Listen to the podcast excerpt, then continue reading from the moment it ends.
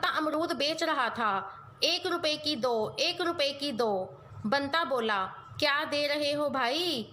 संता बोला दिखता नहीं अमरूद है। एक रुपए की दो एक रुपए की दो। बंता क्या दे रहे हो भाई? संता गुस्से में पिछवाड़े पे लात चाहिए क्या?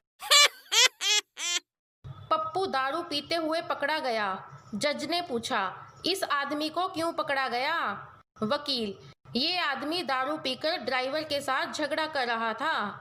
जज ने बोला क्या सबूत है कि इसने दारू पी रखी थी? वकील क्योंकि वहाँ ड्राइवर था ही नहीं अकेला ही लगा पड़ा था। जज भी बेहोश। लड़का ए सुनीता हम कैसे मान ले कि तुम हमें प्यार करती हो? लड़की याद करो दो साल पहले तुम अपनी जीजी संग हमारे घर आए थे और हमारे आँगन के कोने में गुटका थूके थे।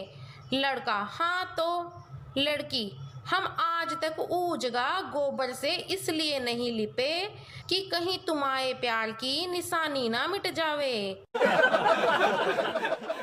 लड़का अपनी गर्लफ्रेंड के लिए गिफ्ट लाया। दोनों एक दूसरे के गले में हाथ डालकर खूब हंस रहे थे। अचानक लड़की शांत हो गई। लड़का बोला, क्या हुआ, डार्लिंग? लड़की घबराकर, कुछ नहीं। लड़का, बताओ ना, क्या हुआ? लड़की गुस्से में उसके कान में बोली, कमीने, तुझे हंसने की पड़ी है। मेरी टाइट जीन्स हँसते हँसते नीचे से फट गई है। बच्चा दौड़ा दौड़ा पुलिस स्टेशन गया और बोला, इंस्पेक्टर साहेब, जल्दी चलिए। एक चोर एक घंटे से मेरे पिताजी को पीट रहा है।